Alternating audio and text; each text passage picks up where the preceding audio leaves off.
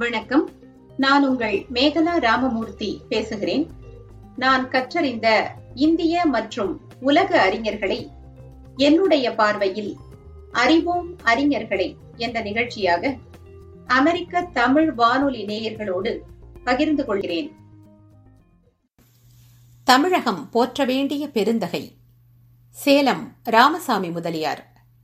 கொங்கு மண்டலத்தின் கிழக்கு எல்லையாக அமைந்துள்ள சேலம் மாநகரம் மாங்கனிக்கு மட்டும் பெயர் பெற்றதன்று. மூதறிஞர் ராஜகோபாலாச்சாரியார் சீர்திருத்தவாதி விஜயராகவாச்சாரியார் வரதராஜுலு நாயுடு போன்ற உயர்ந்த தலைவர்களை தந்த வகையிலும் பெயர் பெற்றது. ஆனால் இவர்களெல்லாம் இந்திய அரசியல் வானில் ஒளி வீசுவதற்கு முன்பே செந்தமிழ் நாட்டின் புகழ் இந்திய அரசியலில் ஒளிர்வதற்கும் நம் பழந்தமிழ் நூல்கள் புத்துயிர் பெற்று மிளிர்வதற்கும் மூல காரணமாய் திகழ்ந்தவர் சேலம் தந்த செம்மலான ராமசாமி முதலியாராவார். செப்டம்பர் ஆறு ஆயிரத்தி எண்ணூற்று ஐம்பத்தி இரண்டில் சேலத்தில் பிறந்தவர் இவர். இவருடைய தந்தையாரான கோபாலசாமி முதலியார் சேலத்தில் செல்வாக்குமிக்க நிலக்கிழாராக விளங்கியவர்.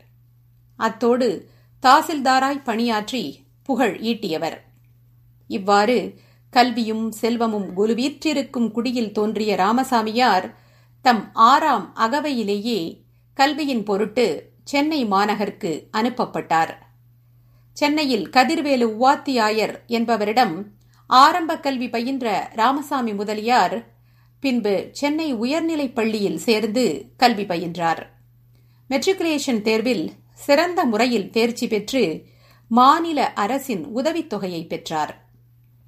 ஆயிரத்தி எண்ணூற்று எழுபத்து ஓராம் ஆண்டு இளங்கலை படிப்பில் மாநிலத்திலேயே முதல் மாணாக்கராய் தேர்ச்சி பெற்றார். பின்னர் வரலாற்றையும் தத்துவத்தையும் முதன்மை பாடங்களாக தெரிவு செய்து தம் மேற்படிப்பை தொடர்ந்த அவர் ஆயிரத்தி எண்ணூற்று எழுபத்து மூன்றில் முதுகலை பட்டம் பெற்றார். அதனைத் தொடர்ந்து ஆயிரத்தி எண்ணூற்று எழுபத்து ஐந்தில் சட்டத்தில் இளங்கலை பயின்று அதிலும் மாநிலத்தின் முதல் மாணாக்கராய் தேர்ந்தார். ஆயிரத்தி எண்ணூற்று எழுபத்து ஆறில் தம்மை வழக்கறிஞராக பதிவு செய்து கொண்டு சேலத்தில் தொழில் புரிய தொடங்கினார். வழக்கறிஞர் பணியில் மிக திறமையானவராக விளங்கிய போதும் நீதியை நிலைநாட்டும் நீதி அரசராக பணியாற்ற வேண்டும் எனும் ஆவல் முதலியாருக்கு இருந்ததை அறிந்த சேலம் மாவட்ட நீதிபதி அதற்கான தகுதியும் திறமையும் நல் ஒழுக்கமும் உடையவர் ராமசாமி முதலியார் என அரசாங்கத்துக்கு கடிதம் எழுதினார். அதன் பயனாய் திருச்சி மாவட்ட முன்சிஃபாய் ஆயிரத்தி எண்ணூற்று எழுபத்தி ஏழில் நியமனம் பெற்றார் ராமசாமி முதலியார். நெடுநுகத்து பகலாணி போல நடுநிலை வழுவாது நல்ல தீர்ப்புகளை வழங்கி புகழ் பெற்றார். நீதிபதி பதவியை அவர் விரும்பியே ஏற்றிருந்த போதிலும் மக்கள் தொண்டில் தம்மை முழுமையாக ஈடுபடுத்திக் கொள்ள வேண்டும் எனும் ஆசை அவரிடம் அதிகமாய் இருந்ததால் அரசாங்க அலுவல் அவருக்கு சரிப்பட்டு வரவில்லை. எனவே ஆயிரத்தி எண்ணூற்று எண்பத்தி இரண்டில் நீதிபதி பதவியை விட்டு விலகினார். சென்னைக்கு சென்று தனிப்பட்ட முறையில் வழக்கறிஞராக தொழிலாற்றினார். அப்போது வெளிப்பட்ட அவருடைய அறிவின் ஆற்றலும் ஒழுக்கச் சிறப்பும் அனைத்து அறிஞர்களாலும் பாராட்ட பெற்றன. நீதி தொழிலை பணம் சம்பாதிக்க மட்டும் உதவும் நிதி தொழிலாக அவர் மேற்கொள்ளவில்லை. மனிதகுலத்தை மேம்படுத்தவும் சீர்திருத்தவும் கிடைத்த நல் வாய்ப்பாகவே அதனை எண்ணினார். லா ஜேர்னல் என்ற பத்திரிகையை ஆரம்பித்து ஆயிரத்தி எண்ணூற்று தொன்னூறு வரை அதன் தலைமை ஆசிரியராக திகழ்ந்தார் ராமசாமி முதலியார். அந்நாளில் பச்சையப்பர் அறநிலையத்திலும் பச்சைபாஸ் ட்ரஸ்ட் போர்டு சென்னை பல்கலைக்கழகத்திலும் உறுப்பினராய் விளங்கி ராமசாமியார் ஆற்றிய தொண்டுகள் கல்வித்துறையாளர் போற்றுதற்குரியன. சட்டத்தை தொழிலாக கொண்டிருந்த போதிலும் தமிழ் மீதும் தமிழ் இலக்கியத்தின் மீதும் ராமசாமி முதலியார் கொண்டிருந்த காதல் மட்டற்றது. அதனை பழந்தமிழ் நூல்கள் பலவற்றை தேடி பதிப்பித்தவரும் தமிழ் தாத்தா என்று நம்மால் கொண்டாடப்படுபவருமான ஊவேசாவின் மொழிகளிலேயே அறிந்து கொள்வது பொருத்தமாக இருக்கும். ஊவேசா அவர்கள் தாம் எழுதிய தன் வரலாற்று நூலான என் சரித்திரம் என்ற நூலில் சேலம் ராமசாமி முதலியாரை பற்றி குறிப்பிட்டிருக்கும் செய்திகள் இவை. கும்பகோணம் கல்லூரியில் வேலை பார்த்து கொண்டும் ஓய்வு வேளைகளில் மாணவர்களுக்கு பாடம் சொல்லிக் கொண்டும் நான் இருந்த வேளையில் அரியலூரிலிருந்து ராமசாமி முதலியார் என்பவர் கும்பகோணத்துக்கு முன்சீஃபாக வந்தார். அவருடைய நட்பினால் தமிழ் இலக்கியத்தின் விரிவை நான் அறிய முடிந்தது. தண்டமிழ் நூல்களில் பொதிந்து கிடந்த இன் தமிழ் இன்பத்தை நான் மாந்தி மகிழ்ந்ததோடு பிறரும் அறிந்து இன்புறச் செய்யும் பேறு எனக்கு வாய்த்தது. கும்பகோணத்துக்கு பெரிய அறிஞர்கள் உயர் பதவிகளில் இருப்போர் யாரேனும் புதிதாக வந்தால் திருவாவடுதுறை மடத்தின் சார்பாக அவர்களை சென்று பார்த்து குரு பூஜை முதலிய விசேட நாட்களுக்கு மடத்துக்கு வரவேண்டும் என்று அழைப்பது வழக்கம். அவ்வாறு திருவாவடுதுறை மடத்தைச் சேர்ந்தவர்கள் ஆதீன கருத்தர் சுப்பிரமணிய தேசிகரின் விருப்பப்படி ராமசாமி முதலியாரை சந்தித்து பேசிக் கொண்டிருந்தனர். ராமசாமி முதலியார் திருவாவடுதுறை மடத்தின் பழம் பெருமை உணர்ந்தவராதலின் மடத்து நிர்வாகத்தை பற்றி விசாரித்ததோடு நில்லாமல் மடத்தில் தமிழ் கல்வி எப்படி இருக்கிறது? யார் யார் வித்வான்களாக இருக்கிறார்கள்? என்றும் விசாரித்திருக்கிறார்.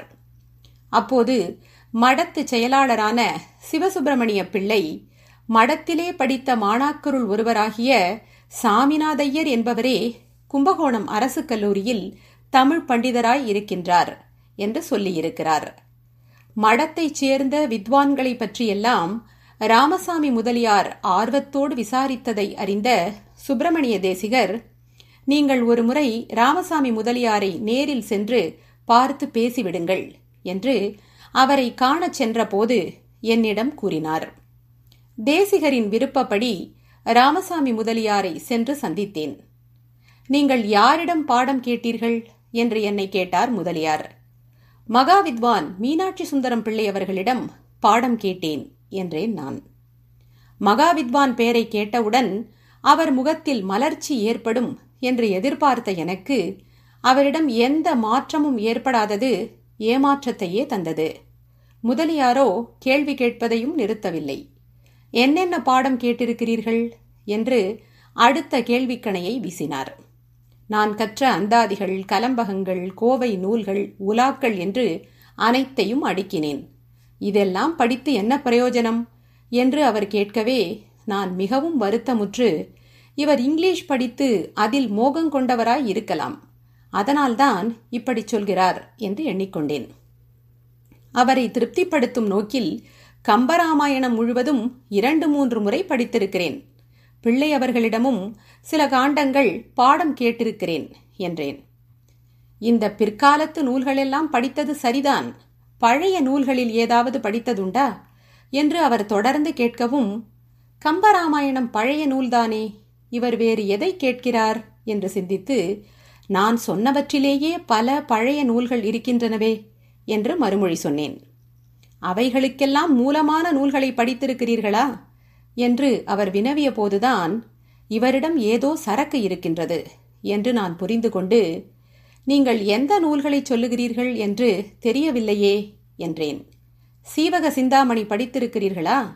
மணிமேகலை சிலப்பதிகாரம் படித்திருக்கிறீர்களா? என்று அவர் கேட்கவே நான் திகைத்து போனேன். அவர் சொன்ன நூல்களை நான் படித்ததில்லை. ஏன்? என் ஆசிரியர் மகாவித்வானே படித்ததில்லை. எனவே அவரிடம் புத்தகம் கிடைக்கவில்லை. கிடைத்தால் அவற்றையும் என்னால் படித்துவிட முடியும் என்று கம்பீரமாகச் சொன்னேன். அப்போதுதான் ராமசாமி முதலியாரின் முகத்தில் மகிழ்ச்சியின் அறிகுறி தென்பட்டது.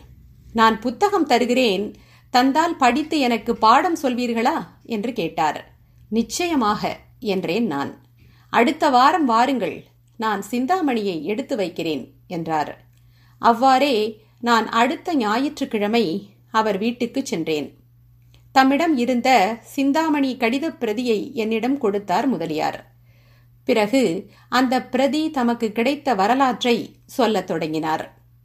எனக்கு சிந்தாமணி முதலிய பழைய நூல்களை படிக்க வேண்டும் என்று ஆசை. எனினும் அவற்றின் ஏட்டுச் சுவடியை பெறுவது அவ்வளவு எளிதாக இல்லை. திருநெல்வேலி பக்கத்தில் உள்ள கவிராயர்கள் வீட்டில் அவை கிடைக்கலாம் என எண்ணி என்னுடைய நண்பரும் ஸ்ரீவைகுண்டத்தில் முன்சீஃபாக இருந்தவருமான ராமச்சந்திர ஐயரிடம் இது குறித்து சொல்லியிருந்தேன். ஒரு சமயம் ஸ்ரீவைகுண்டத்துக்கு அருகில் உள்ள ஊரைச் சேர்ந்த கவிராயர் குடும்பத்தவரான ஒருவர் வழக்கு ஒன்றிற்கு என் நண்பர் ராமச்சந்திர ஐயரிடம் சாட்சியாக வந்தார். அவரை என் நண்பர் விசாரித்தபோது அவருடைய பரம்பரையைச் சேர்ந்த கவிராயர்கள் பல நூல்கள் இயற்றியிருக்கிறார்கள் என்பது தெரிய வந்தது வழக்கு முடிந்ததும் என் நண்பர் அவரை தனியே அழைத்துச் சென்று அவர் வீட்டில் பழைய ஏட்டுச் சுவடிகள் இருக்கின்றனவா? என்று விசாரித்தபோது அவர் இருக்கின்றன என்று சொல்லவே சிந்தாமணி பிரதி இருந்தால் தேடி எடுத்து வந்து கொடுக்கவும் என்று சொல்லியிருக்கிறார் என் நண்பர். அதிகாரமுள்ள பதவியில் இருந்தமையால் என் நண்பரின் முயற்சி பலித்தது. அந்த கவிராயர் சீவக சிந்தாமணி பிரதியை கொண்டு வந்து கொடுத்தார். அதிலிருந்து காகிதத்தில் பிரதி எடுத்த புத்தகம் இது என்று சொல்லி புத்தகத்தை என்னிடம் கொடுத்த ராமசாமி முதலியார் இந்த புத்தகம் மிகச்சிறந்த புத்தகம். கம்பராமாயணத்தின் காப்பிய அமைப்புக்கெல்லாம் இந்த காப்பியமே வழிகாட்டி. இதை படித்து பொருள் செய்து கொண்டு எனக்கு பாடம் சொல்வீர்களானால் நம் இருவருக்குமே இன்பம் உண்டாகும் என்றார். அதை கேட்ட நான் இதை படித்து பார்த்துவிட்டு வருகிறேன் என்று உற்சாகமாக கூறிவிட்டு ராமசாமி முதலியாரிடமிருந்து விடை பெற்றேன். நச்சினார்க்கினியர் உரையுடன் கூடிய சிந்தாமணி பிரதியை படித்து சிறிது நாளில் ராமசாமி முதலியாருக்கு பாடம் சொல்லத் தொடங்கினேன். படிக்க படிக்க சீவக சிந்தாமணி மீது எனக்கு மிகுந்த ஈடுபாடு ஏற்பட்டுவிட்டது. அனபாய சோழரை கவர்ந்த காப்பியமாக சிந்தாமணி இருந்ததில் வியப்பில்லை என்று எண்ணிக்கொண்டேன். இதற்கிடையில் முதலியார் தம் முன்சீஃப் வேலையை விட்டுவிட்டு சென்னைக்கு சென்று வழக்கறிஞராக இருக்கலாம் என கிளம்பினார். அப்போது என்னிடம் சிந்தாமணியின் அருமையை இப்போது நீங்கள் உணர்ந்திருக்கிறீர்கள்.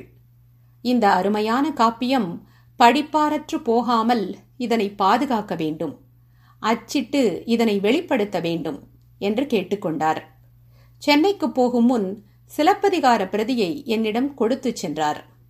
சென்னைக்கு சென்ற பிறகு நான் கேட்டுக்கொண்டதற்கு இணங்க தம்மிடம் இருந்த மணிமேகலை பிரதியையும் அனுப்பினார். கடுமையாக உழைத்து சிந்தாமணியை அச்சிட்டு முடித்து பைண்ட் செய்யப்பட்ட அதன் பிரதியை எடுத்துக்கொண்டு முதலியாரிடம் சென்றேன். அவரிடம் புத்தகத்தை காட்டிய போது அவர் அடைந்த இன்பம் இவ்வளவு என்று சொல்ல முடியாது. அரிய பெரிய செயலை மேற்கொண்டு நிறைவேற்றிவிட்டீர்கள். இனி சிலப்பதிகாரம் முதலியவற்றையும் இவ்வாறே அச்சிட்டு பூர்த்தி செய்ய வேண்டும். என்று என்னை கேட்டுக்கொண்டார். என உணர்ச்சியும் உயிரோட்டமுமாக ராமசாமி முதலியாரை பற்றி என் சரித்திரம் நூலில் ஊவேசா அவர்கள் பதிவு செய்திருக்கும் இந்த செய்திகள் ராமசாமி முதலியாரின் அள அளவிடற்கரிய தமிழ் பற்றையும் அவருடைய பெருந்தகைமையையும் உணர்த்தி நம்மை மெய் சிலிர்க்க வைக்கின்றன. இலக்கிய துறைக்கு அரும்பணிகள் ஆற்றிய ராமசாமி முதலியார் அரசியல் துறையிலும் சாதனைகள் பல நிகழ்த்தியவர். முதன் முதலாக அவர் அரசியல் உலகில் அடியெடுத்து வைத்தது ஆயிரத்தி எண்ணூற்று எண்பத்தி இரண்டாம் ஆண்டில்.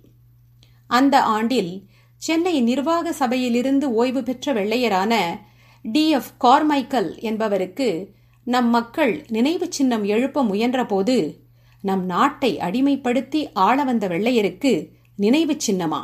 என்று அதை பலமாக எதிர்த்து கிளர்ச்சி செய்தவர் ராமசாமி முதலியார். ராமசாமியாரின் அரசியல் வாழ்வில் மணிமுடியாக திகழ்ந்தது அவருடைய இங்கிலாந்து பயணம். பத்தொன்பதாம் நூற்றாண்டின் பிற்பகுதியில் தங்கள் விடுதலை வேட்கையை இங்கிலாந்து மக்களிடம் எடுத்துச் சொல்ல விரும்பிய இந்திய தேசியவாதிகள் அதற்கு தேசபக்தியும் நாவ் வன்மையும் மிக்க மூன்று பேரை இந்தியாவிலிருந்து தேர்ந்தெடுத்தனர். அவர்களுள் ஒருவரே சென்னையின் பிரதிநிதியாக சென்ற ராமசாமி முதலியார். ஆம் இந்தியாவின் தனியாத விடுதலை வேட்கையை இங்கிலாந்து சென்று அங்குள்ள மக்களுக்கு எடுத்துரைத்த முதல் தமிழர் ராமசாமி முதலியாரே என்பதை தமிழர்களாகிய நாம் அறிந்து கொள்ள வேண்டியது அவசியம். தெளிந்த அறிவும் தீவிர நாட்டுப்பற்றும் நிரம்பிய முதலியாரின் ஆங்கில உரைகளும் அவருடைய கம்பீர தோற்றமும் இங்கிலாந்து மக்களை பெரிதும் கவர்ந்தன. தம் இங்கிலாந்து பயணத்தை வெற்றிகரமாக முடித்து தமிழகத்தின் தலைநகருக்கு அவர் திரும்பியபோது சென்னை கடற்கரையில் மக்கள் அலை கடலென திரண்டு வந்து அவரை வரவேற்று வாழ்த்தினர். தேசிய உணர்ச்சி மிக்கவரான திரு ராமசாமி முதலியார் காங்கிரஸ் மகாசபையை தொடக்க காலத்தில் பேணி வளர்த்த பெருமக்களுள் ஒருவர் என்பது நம்மில் பலரும் அறியாதது. சென்னை நகர நிர்வாகக் குழுவில் உறுப்பினராய் இருந்து அவர் ஆற்றிய அரும் பணிகள் அளவிடற்கரியன.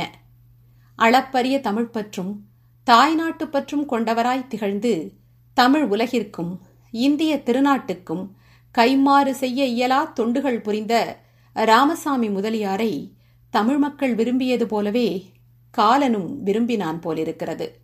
அதனால்தான் அந்த செந்தமிழரை அவருடைய நாற்பதாம் அகவையிலேயே தன்னிடம் அழைத்து கொண்டு விட்டான். முதலியாரின் அகால மரணம் அறிந்து துடிதுடித்து போனோர் பலர். அவர்களில் குறிப்பிடத்தக்கவர் ஊவேசா. தம்முடைய தாளமுடியா துயரத்தை வெளிப்படுத்தும் வகையில் சில பாடல்களை அவர் எழுதியிருக்கிறார். அவற்றில் ஒன்று ஊர்க்குழைப்பான் போனான் என்று உலைவாரும் போனான் இப்பார்க்குழைப்பான் என்று பதைப்பாரும் தமிழெனும் முன் நீர்க்குழைப்பான் என்று உருகி நிற்பாருமாய்க் கலங்க ஆர்க்குழைப்பான் சென்றாய் அழியுடைய அண்ணலே. வாழ்ந்த காலம் செலவாயினும் அதற்குள் செயற்கரிய செயல்கள் பலவற்றை செய்து முடித்த சாதனையாளர் தமிழ் பெரியாரான சேலம் ராமசாமி முதலியார். தமிழுக்கு பெரிதாக எதனையும் செய்யாத அரசியல் தலைவர்களுக்கெல்லாம் முச்சந்தியங்கும் சிலை வைத்து தலைவணங்கும் நாம் பழந்தமிழை தமிழ் தாத்தாவுக்கே அறிமுகம் செய்து வைத்து அந்நூல்களை அழிந்துபடாமல் வாழ வைத்த அருந்தமிழரான சேலம் ராமசாமி முதலியாரை முற்றாக மறந்து போனது வேதனைக்குரியது. இனியேனும் அவருடைய அருமையை நாம் உணர்ந்து போற்ற வேண்டும். உண்மையான அந்த தமிழ் தொண்டருக்கு நினைவு மண்டபம் எழுப்பி கொண்டாட வேண்டும். அமெரிக்க தமிழ் வானொலி நேயர்களே உங்களிடமிருந்து வணக்கம் கூறி விடைபெறுவது மேகலா ராமமூர்த்தி.